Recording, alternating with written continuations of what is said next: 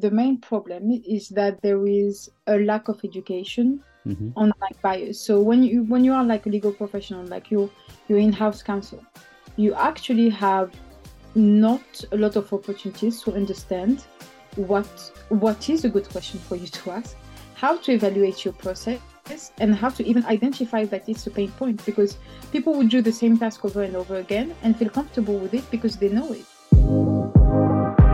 Hey everyone, welcome to Byte-Sized Law. I'm your host Siddharth Menon, and I'm back with another episode. On today's episode, I had the privilege of speaking with Leila El Gharbi, who is a legal professional and has been in the industry for close to a decade. We specifically wanted to touch upon the subject of legal tech implementations. As you all know, legal tech implementations can be really challenging. So, our main aim was to unpack most of the pain points that customers generally face while implementing a big tech solution to streamline their legal operations or you know streamline their CLM operations. We also talk about the recipes for success, how you can manage your legal tech implementation so that it is set up for success. I hope you guys enjoy this episode as much as I enjoyed recording this. If you do enjoy it, please like and subscribe on any of the podcasting platforms that you consume your podcast from. So, without any further ado, let's get to the conversation with Leila El Gharbi. Hey Leila, welcome to Byte-Sized Law. How are you? I'm very, very good. The sun is back in London, so what can I say? Oh, awesome. Yeah, here Toronto, we get one day of sun and the next day is overcast and raining. Just trying to enjoy the weather as long as it lasts before the dreaded winter starts. I get that. Yeah, Totally get that. perfect. Really happy that you joined Byte-Sized Law. I've been looking forward to this conversation since the last few weeks. Happy that you found the time uh, because, again, I've I've been following you on LinkedIn for quite some time. I really enjoy the posts and the topics that you talk about, which is definitely in the area that I am fascinated about in the legal operations world. So, uh, without any further ado, for all the listeners, Leila, could you introduce yourself, how your journey has been, how you ended up in legal operations, and things like that? Yes, so I like to say that I'm uh, recovering yet relapsing sometimes like lawyer. So so I'm I actually have like maybe like almost like 10 years of experience in the legal industry and I'm kind of proud that I'm I tried almost everything. So I worked in private practice, worked as in-house, and that led me to legal technology. Technology legal tech was a bit of an accident because I didn't really understand the job description, but that was when I applied for. But that would be a story for another day. But anyways, that experience as a lawyer and suffering and seeing that there there was no processes, that there was no consideration for for time or for work-life balance, like really helped me into my passage, like me going to the to the other side in legal tech because then you have to ask yourself the right questions or in legal innovation what can we improve like and trying to see like what was what was wrong before and like putting myself in client shoes like whether they are internal clients or external clients to make it better. So so yeah so i'm a i'm a recovering lawyer passionate about innovation and passionate about uh, mental health diversity and i really really feel that legal innovation and legal ops in particular give an opportunity to a lot of people that are diverse, that come from different backgrounds, and maybe that wouldn't be that successful in a classic career. Uh, they give them opportunity to shine and to bring all their personality in. So Absolutely. Uh, yeah. I completely 100% agree to that because when I have been interacting with a lot, a lot of legal operations professionals and the community is so inclusive, so welcoming. Everybody is eager to support each other. Like I had a conversation with Murray Widmer, who is part of the Legal Ops Uncensored. You know, but the, the community is great, which you are also a part of. You know, everyone's eager to help each other. It's a support system. Even as a podcast host who uh, it's very difficult to you know get guess when you are solely relying on LinkedIn or other networking channels, you know, to interact with people and get them on the podcast. But, you know, everyone is willing to lend a helping hand, which is the stuff that I love about legal operations community. So I 100% agree to what you just said. You know, it's diverse, it's inclusive, and all that amazing things.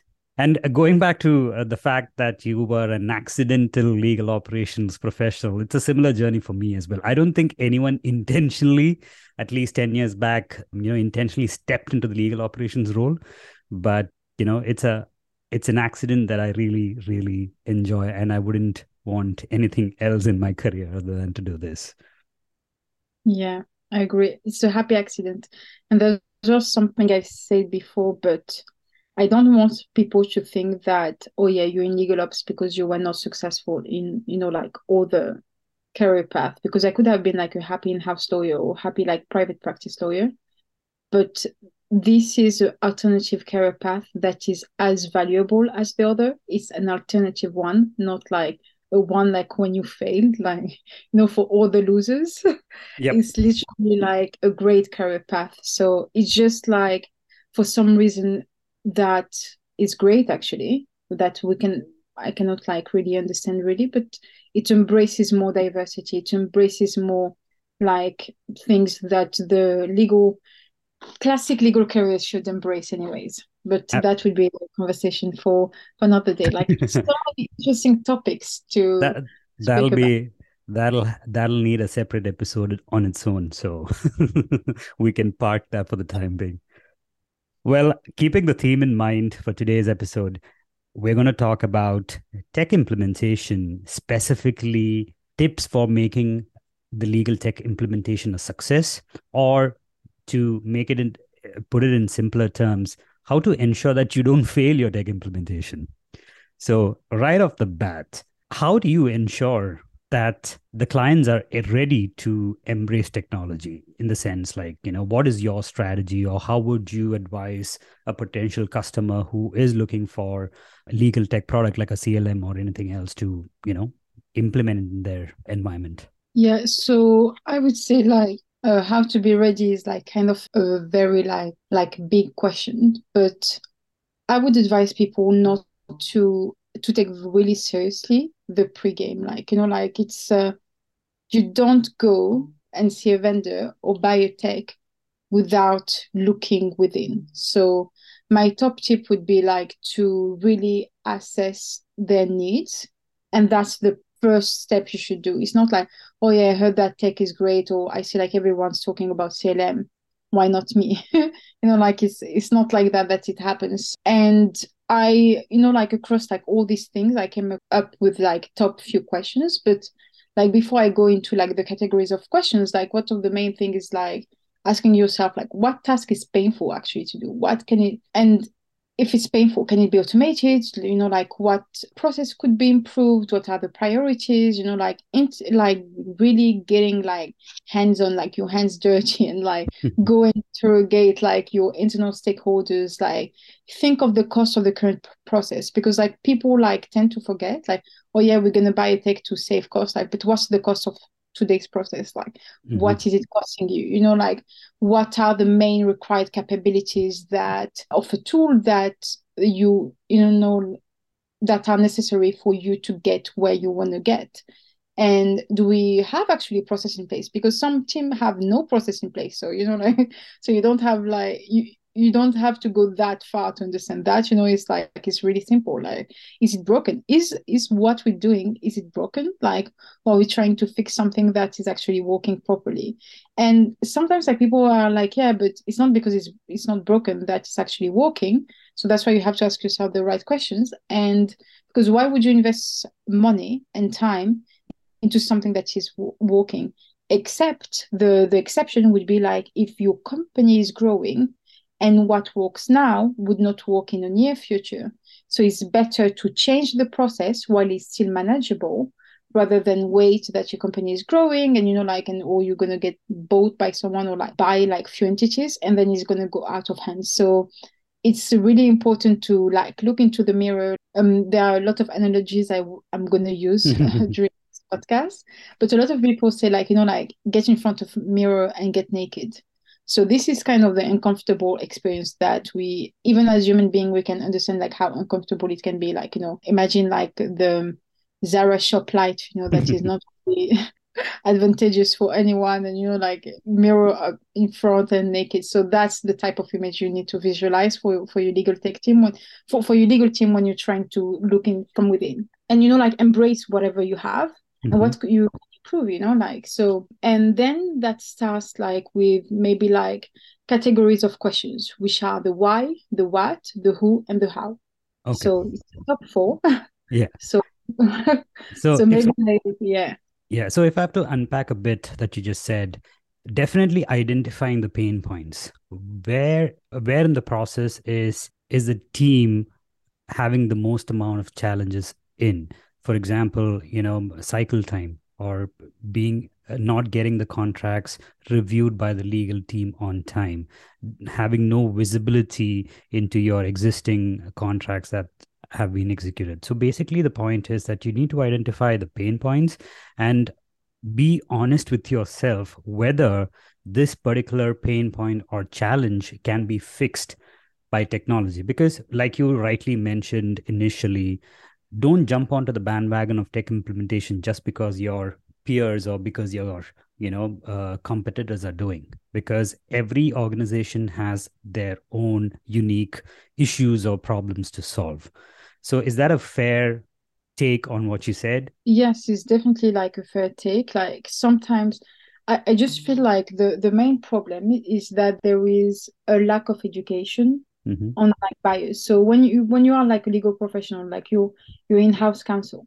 you actually have not a lot of opportunities to understand what what is a good question for you to ask, how to evaluate your process and how to even identify that it's a pain point because people would do the same task over and over again and feel comfortable with it because they know it so and they and they would not be trained for example to understand that oh this is a pain point for the business. So that's a fair take but in the same time like when you don't know you know like you cannot know that maybe it's a pain point or you will be like oh yeah this is annoying but actually cannot be autom- it cannot be automated. So you know like even you know it cannot be fixed by technology and that comes with education of these legal professionals and that's why you know it's so important to have like communities like legal ops uncensored or like CLOC or all these communities that came up there or like even Brightflag you know that have like a very brilliant blog that come or you know like your podcast and you know like uh, all these things that educate around like you know the these topics. So so yeah, so on top of asking the right questions and identifying the pain points, is to then link these pain points with the business issue. Because mm-hmm. if your pain point is not a business issue, mm-hmm. yep. and so how do you justify it? How do you justify the cost? Yep. So so yeah, Absolutely, I feel like we're in the Pandora box right now. Like Yeah, exactly. I think the first tip itself would yeah. take up an entire hour. So yeah, definitely it has to tie up with your business objective because, you know, then you won't have a justification for spending that amount of money for implementing tech. So tying that back to the research or choosing the right technology. So, do you have any strategies that you tell your clients on how to research or how to choose a specific kind of technology? Because we have so many players in the market. Even looking at CLM as an example, you have Icertis, Ironclad, Agiloft. So, how would you go about doing your research to choose a technology from a long menu of technologies for a specific use case? Yeah, so so that's actually a very good question, and that is, a, I feel like you know, it's like the Pandora box question. So so the, the first step is to, as I said, the the, the self assessment, you know, and asking yourself the right question. So once you have the kind of why, mm-hmm. so understanding your why, so that would be like the first things. Why should we innovate, and you know, why should we do it now, and why do we need a tool? If you if you can answer the, the that why then you kind of have like a broad idea. So I would say like the the first thing is to identify like what are your metrics, what are the the the points you are trying to solve. So mm-hmm. and that would actually give you then kind of an idea of of the type of tech you need. Because depending on your need you know mm-hmm. like not have the same. And then we we enter into like the competition like which clm tool. But Yep. the first thing is like to to understand like what type of problem you have and how this problem can be fixed. And if this problem can be fixed by technology what type of technology? So if we take for example like the contract management uh, or clm issues like there are a lot of companies that here that hearing that you know like clm are like life saving but what the clm is actually doing it helps you you know like it's a, life cycle management tool that helps you you know like automate contracts sometimes like you know generate templates negotiate contracts these type of things. But what it doesn't help you it doesn't help you if 90% of your contracts are actually not generated in-house. Mhm. you are just signing contracts that come to you end then like why would you invest on a clm Hmm. except if you like such a big company that this 10% is actually thousands of contracts Mhm. then you know like you uh, could benefit from a clm but if you're not generating those contracts on a daily basis maybe you should like invest on a contract analytics tool you know there Mhm. are tools that are available in the market that helps you like that are powered by ai that helps you like identify clauses to and then you could have like you know like a table with like know like all the clauses extracted. So that would be like another type of tool you know? So it's really important to identify first you need to understand then what type of tool. And then it will uh, it's like a question of evaluating those tools. So when once you have like this uh, this idea of the tool let's say you have a clm so there are like few ways of identifying what could be good for you. If you have friends that are open to talk to you mm-hmm. and that are working for similar company as yours like the same size same same type of company you could ask them or have access to a community and say like you know what type of tool are, are you using? Which tool? So that gives you like maybe like by doing like a little like investigation a top three tools otherwise it's there are like so many websites out there that you know like gives like an idea of like what type of clm they are but you know i wouldn't really bother on that i would just choose like a top three one that gives you maybe like use cases about like similar companies and then evaluate them ask them the right questions be ready when you go there Mhm. and ask them for feedback on experience of similar clients because they have access to that to, to these resources Yep. and then obviously that's another step but Yeah. yeah it's um, there are so many choices out there that it becomes actually complicated to know where to start. But once you know exactly what you need or that you know the size of com- the company the size of the contract so that would depend on so many criteria before you know like you you know which one to invest. And as Yep. well like what's your budget? What's you know like yep, Yeah, cost definitely matters as well as uh, your specific objective also matters. For like you rightly mentioned, if contract analysis is your main goal or end goal, there's no point in implementing a full-fledged CLM tool. You just Yeah. have to invest in a contract analytics tool. Uh, whereas in terms of research, asking the vendors for a demo, use cases, also getting testimonials from maybe other customers as to how their tech implementation went are all great strategies, which I 100% agree. So, especially when it comes to implementation, you it's not just the like as a legal operation specialist, how do you ensure that you involve all the right stakeholders? Like if at the end of the day, uh, you choose a technology, but at the same time, you need to have that buy-in from your internal stakeholders as well. I know it is challenging involving all the stakeholders and bringing them on the table. In your journey or in your opinion, how do you manage that, the involvement of internal stakeholders? Yeah, so when I'm advising like in-house, you know, as a consultant, I always tell them, don't get too excited. Like if you ever have to present a project, don't go straight to the decision maker. You know, if you if you're not the one who's has the money or the check. So it's really important. The first step is like first of all to identify them. Because Mhm. it's not always like the GC or the legal ops or the legal counsel that comes to you does not always have the knowledge of who's going to be involved. So first step is identifying the stakeholders, and it's like who, which teams are involved into the buying and selection process. You know, like most of the time you need IT, you need maybe depending on the size of the company, like the procurement team, legal, finance, etc. And you know, like who's gonna give you the the budget? You know, is it the CFO? Is it you know the CLO, the CEO? I don't know. Like so, depending on that, you kind of you should like adapt your your strategy because if you are a legal counsel and the one deciding is your GC, then the general counsel knows what type of issues you're facing normally. He's not like ob- oblivious to them. So it's easy to describe these pain points and, you know, like get somebody in. But if you're going to the CEO or the CFO, then you need to build the case a bit differently. Mm-hmm. So, and that comes with like the knowledge. So making, as I'm going to insist a lot on like making the, you know, like the the assessment like so assessing what's what's happening first. So let's say you have like thousands of contracts that are going like every day they are simple contracts but maybe like by uh, they you know like they are worth like maybe like 300k worth of uh, you know like a lawyer time. So it's it adds up. So it's a lot of money. So it's assessing from assessing the the process like the cost of it and once you have built like a use case, this is when you go to the economical buyer. We'll call yeah. it like this. The, the, the one that the one makes that a decision, has, takes a decision yeah. to buy in or not. Yeah.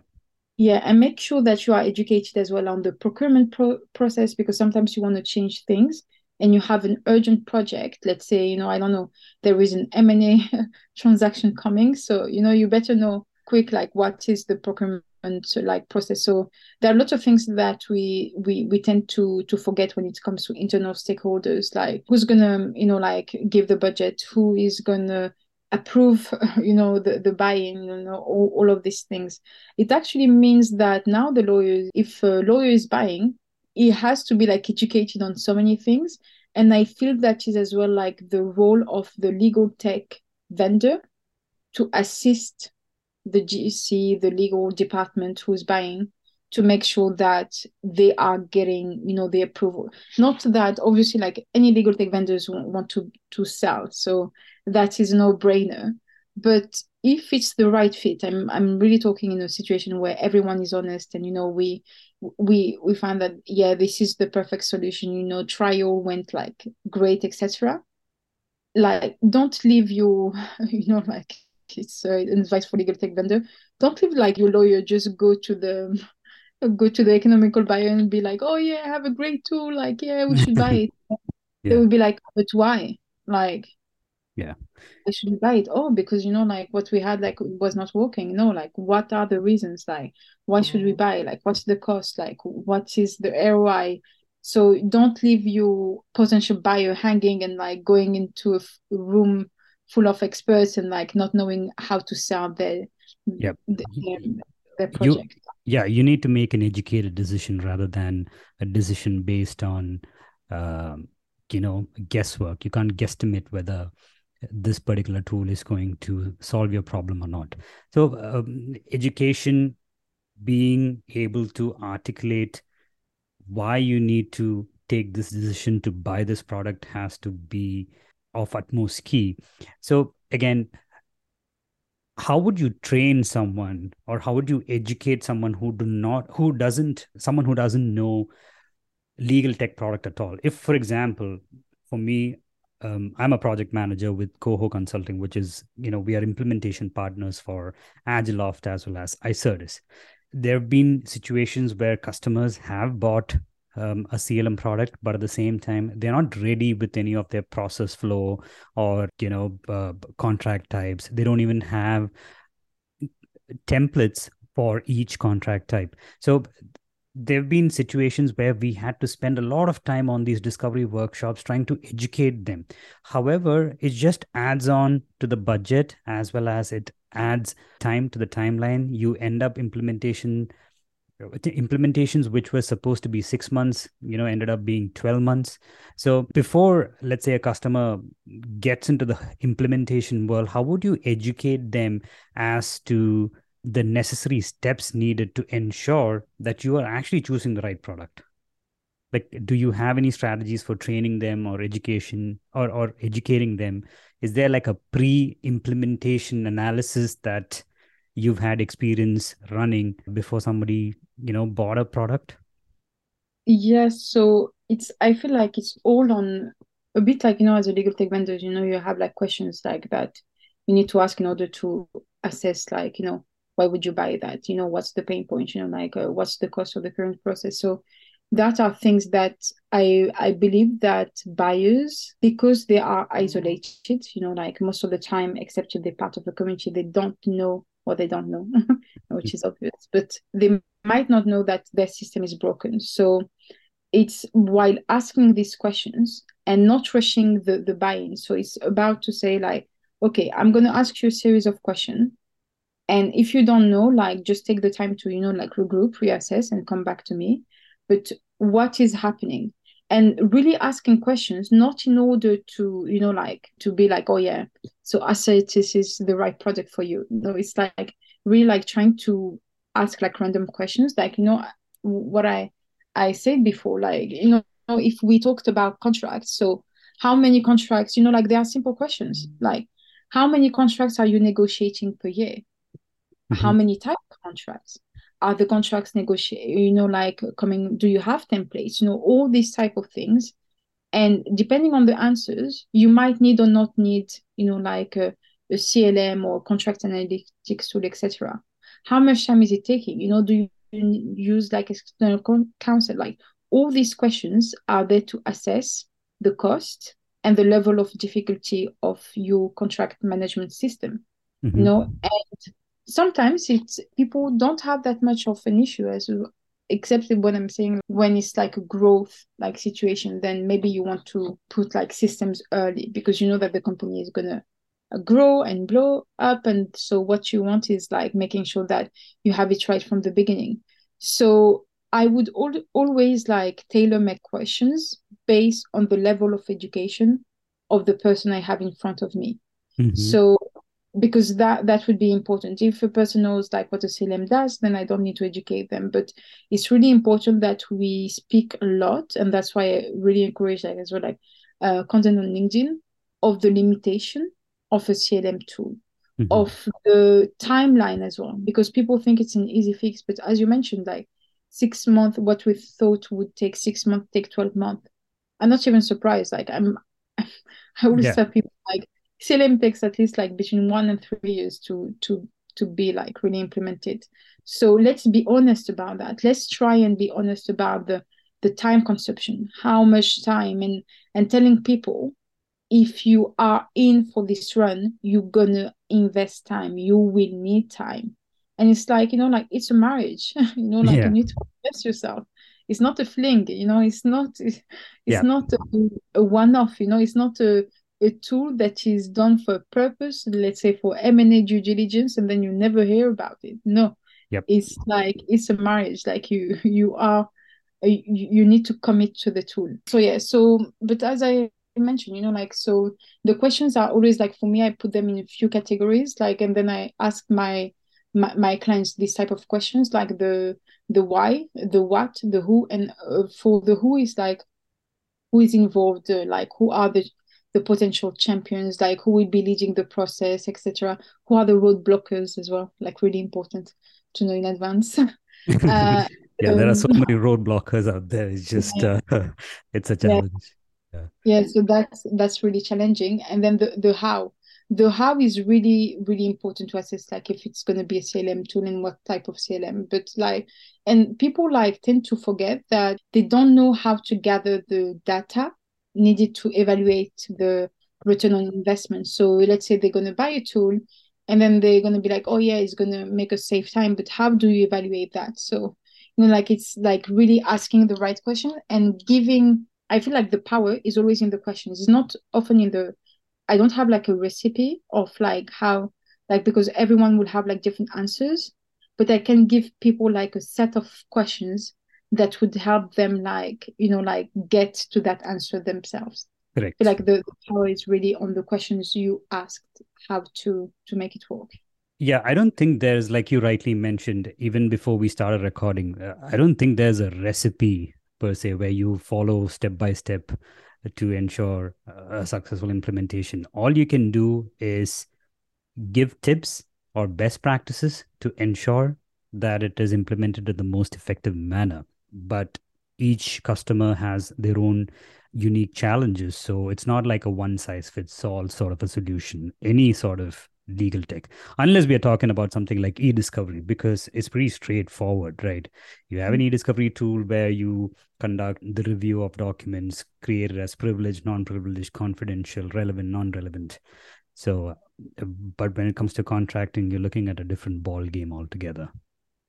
Yes, and it has like an incidence like as lawyer we become like kind of part of the business. So you know like these contracts have a huge impact on the business. And once you know how to gather the data, and it's as well like depending on what you're trying to achieve. Are you trying to save costs? Are you trying to be more efficient? You know, like it's but it has an impact on the business anyways. So but I might not have like a recipe like as we mentioned for success, but actually I came up with like kind of my top favorite five tips for in order to not to be bad, not to suck at legal tech implementation. And I can give, Yeah, Are those the Leila's mantras? yeah. So yeah, it's really important, you know, like if you want to make sure you you're good, you know, like so so the the number one, the really, really important one is implementation strategy. Hmm. Let's say you know you already like found your tool etc so that's like before. So the as i mentioned you know like there are so many tools out there. So it's you know like it's most of the time it's hard to know where to start which provokes actually like a very human reaction so in ourselves which is like kind of a fight flight or freeze reaction you know uh, except it's like legal tech edition. You, you go into this analysis paris paralysis mode. And i'm like you know what you know all these tools are like kind of similar so not kind of similar. You know they all have their their differentiators. So just if you have the right questions you would be able to to trick this you know to how do you say it? Like in the pre-buying process if you are empowered with the questions you will be able to be on top of the conversation rather than being sold to. So it's really important to take the power back. Mm-hmm. it's a two-way conversation it's compare it to dating you know like you you know like you, you you go prepared like are you what are you looking for? So you know like so you can ask the person in front of of you like if they are like relationship material. So you know yep. just yep. you know. I've, I've been there many times so i 100% agree. So yeah so you don't you don't get married to the first person you swipe right on you know on the on the on the on the meeting uh, like on the uh-huh. dating app. So same with the with the legal tech vendor you know like come prepared. But be be ready to have this conversation not just be there for the free meal and then be like oh yeah I can... yeah. Just be prepared with your question. Ensure that you you're not just listening to the conversation. Have your inputs ready like you mentioned. Just ensure it's a two-way street rather than a one rather than a one-way street. Yeah yeah make sure they're ticking the boxes and you know that they they be able to treat you like the royalty that you you are yeah it's it's it's funny that uh, the the uh, the podcast got sidetracked to like dating tips rather than implementation tips but i i love i love analogies so it really works well with the legal tech you know Absolutely. Legal tech buying game is like a dating game. You know, there are sharks out there. There are people who are lying on their profile. You know, they're telling you that they're going to sell you dream and, you know, make your life easier in 10 minutes. It's not true. It takes six months. It takes 12 months. So don't, you know, like, so you have to kind of, you know, like filter through all these fake profiles and fake promises, yep. you know, in order to, you know, and, and like, don't get unmotivated you know after after the first Yeah. one. It takes time to find the right one you know like Yeah. you you got to stay committed. Yes stay committed to the process you know. Once you have your process in place and you know your worth and and what you need i'm joking like so now we so it's it's actually like a good analogy so people can relate to it. Absolutely. And and then so that's like in the pre-buying like come prepared you know like commit to the relationship and in the implementation stage we took the perfect example of the complicated clm implementation but the the implementation work will depend on the size of the company the number of contracts etc so you have to come up with the implementation strategy. You cannot wing it. You cannot think like oh yeah we're to buy the tool and then we're to see like what's the time frame how are you no. What are you trying to achieve in how many months? Like how are you going to do that? Come up with like bigger picture then like smaller steps. The second tip was obviously like the you know what we discussed before the preparation before choosing the tool which is the owning your narrative so you're not getting sold to and what are you trying to achieve? So that is like very important questions like are you trying to save time? Are you trying to save money to improve efficiency ensure compliance all of the above? Know don't buy in in uh, short don't buy a tool if you have no identified use for it. If yep. it's not helping any of those categories then you know like move on. The third tip is having allies.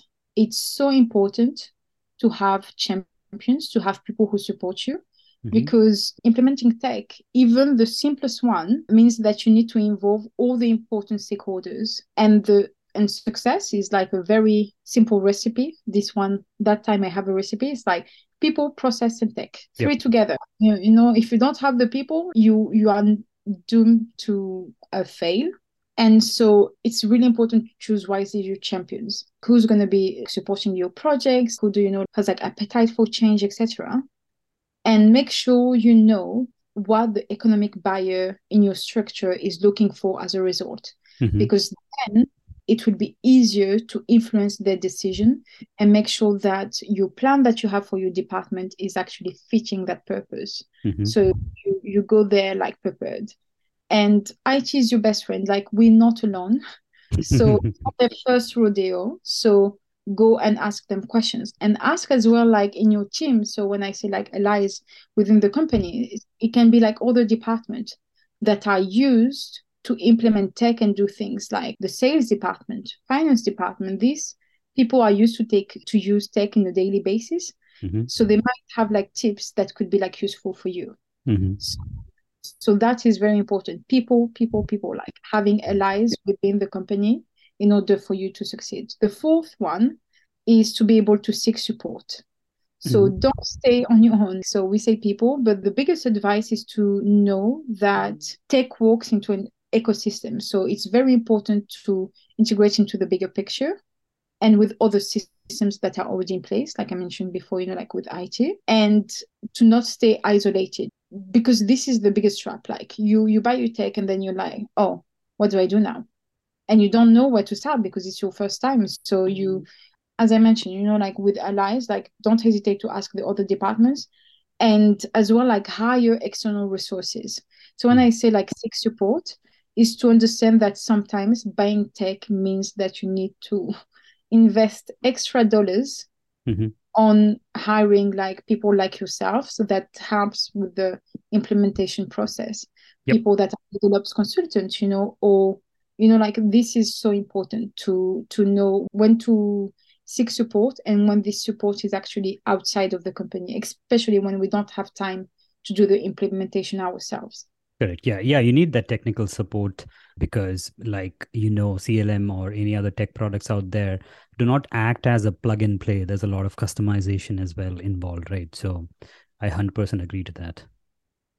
And then my fifth tip is very simple is leave if you must. yeah. So, so that one is like, you know, don't stay in a toxic relationship. If it's not working for you, then leave. You know, it's better to leave the boat now than, you know, like, you know, sinking with it and, you know, mm-hmm. let like the whole business sink with it. So, because what people need to understand as well, like, even though like it's very painful, but sometimes staying like costs you more than like living. And so you invest so much time. You know, like it's a bit like relationship. You see, we, we go back to dating. So yeah. you invest so much time and sometimes money. So it's so hard to let it go but you know when it's not serving you it's not serving you. And and i'm saying like really when the tech was definitely not the good fit when the tech was not the right thing because you didn't ask yourself the right reason uh, the right questions. Not when you didn't do anything that i said before and you didn't allocate time in order to succeed in your legal tech implementation. You didn't you know like do like all the necessary steps. So the the it's easy to blame you know the other Correct. you know to blame it's easy to say oh yeah bad bad tech you know it was not me yeah no, it's exactly if you ensure if the customer ensures that you know out of these five tips if you diligently follow the first four tips, then you don't have to leave at the last moment, right? Because like time and costs are involved. Sometimes you invest a lot of money as well. And then you know that this is not what we wanted because of the fact that we didn't do our due diligence properly. So I guess that goes back to the fundamental theme of our discussion is that you have to be prepared. Uh, you need to have a strategy, like you mentioned. You need to have your uh, objectives prepared. You need to have your people, process, and technology ready, and also have the technical support ready. Otherwise, you are looking at a si- yeah. situation where you're going to leave the table with a lot of money and time lost. Yeah. Yeah, no one wants that. You don't want to be responsible for for, for having the going bankrupt, you know. Yeah. After they got the budget approved, but yeah, I feel as well like a lot of time people are not uh, aware that investing in a tool means that you're gonna save other lines of budget. Mm. And as well, like on CLM, like something that we discussed as well with Marianne, I'm sure she discussed as well, like with you, is that sometimes you buy the tool and then you need to buy support from from from the legal tech provider. And I feel that the legal tech provider should be transparent as well on saying that in general, for your type of structure, this is what's happening and not it it being a surprise. So let's say you have like your head of legal ops, like, you know, like negotiating the budget for for that type of tool and then six months down the line they realize that actually they need like 50k more 100k more uh, to to implement the tool and then you know like how to ask for that help you know like no one wants to be like oh yeah by the way i mm-hmm. forgot that, that you know so it's yeah. really important to as well for legal tech vendors even if it's hard to be transparent in terms of the whole cost and i know that it's a hard competition out there yeah. but if we were all really transparent, if there were more conversations about the real cost of buying a tech tool, then people would not get, you know, like scammed or, you know, like buy a tool and then like not knowing what to do with that. Because sometimes like implementation phase, because they don't have the budget or time to actually implement it. Yeah, exactly. Yeah. As uh, tech implementers as well, one is to choose the right technology as well as so for the customer's perspective is not just to choose the right technology. Sometimes you need to choose the right technology partner as well to implement tech. Because if a partner is just there to implement the technology listen to the customer and do as the customer says i wouldn't say that would be the right way to look at implementation. Because as a tech partner you need to educate the customer as well as to the best practices and then give them ideas. Okay maybe you don't have to have a complicated workflow. Let's talk about simplifying it. And that is crucial. I've been working with tech implement partners. I've worked in previous organizations where the support staff were not able to educate the customers on best practices. They were just listening to the customer and implementing any convoluted workflow that the customer presented to them. So that's a very good and an important point that here people should keep in mind. Mm. Yeah. yeah we are. Uh, I know that we are running out of time, but I just want to quickly touch upon change management because this is not something that normally people talk about, uh, especially in the implementation world. I mean, people do talk about it, but customers generally do not think about it prior to implementing. How important is a change management strategy because let's say that you've implemented your technology implementation has gone seamlessly well however when you're rolling out this technology to the larger audience within your organization, people get perplexed. Oh my gosh, I was following a particular process for the last five years. Now you ask me to use this particular tool to avoid surprises within an organization. Yes, we have stakeholders who take the key decisions, but at the same time, there are employees who use the system. How do you alleviate that anxious situation among employees who use the legal tech product on a day-to-day basis? How can we ensure that you have an effective change management system already in place so that you're not putting people up for a surprise? Yes i feel like sometimes the solution is very simple. Involve people. You know i know it seems like very logic and like uh, like kind of saying something that is quite obvious, but like people would tend to follow a decision or, or like use a tech if it was based on their input. So if you say that you have implemented your tech successfully without involving the users, then I would say I'm not sure that that implementation was successful because like who took the decision normally like you it's not that necessarily like a pain point from a user but like what was not working you know from the user perspective. And most of the time users have like a very great insight on you know like what's going on what's working well. And so if you don't involve them in the process or at least if you already bought it and you know it's too late make sure that you're like a mastermind and you know how to ask them questions to make them believe that that decision was based on their issues so it's very easy to ask people like i know no one who's really happy with what they're doing or the processes into place. So the idea is to run like sometimes like surveys or to understand like okay so you're doing that so far like how much time is it you know like how much time are you spending on it? Like is it like painful? Is the process painful? Like do you see where is it going? But when people are involved in the bigger picture when they know what they're doing they tend to follow. And like as well like you know like making sure that you give time for people to adapt to the new process and not giving them like a new task out of the blue on top of the daily tasks so that's as well like something is very important for leadership to take into account that when you're bringing change to the table you need need to give time and resources for people to adapt to these changes. Otherwise, they're just going to see it as like another task on top of their daily task to do. Mm-hmm. And it's not to, you know, and you're to have like resistance to change. You're to have people who are to be like, oh, okay, I don't want to, you know, like use that. I'd rather use my, my, you know, like word templates rather than this. But, you know, like ask, it's always like that. As simple as that, when you, re- you when you respect people, you might be surprised and they might even give you tips on implementing because people would and that's why i say like choose your champions if you don't ask the users how are you going to find a champion do you think it's just like you're to say like oh yeah i like this guy is to do it? No.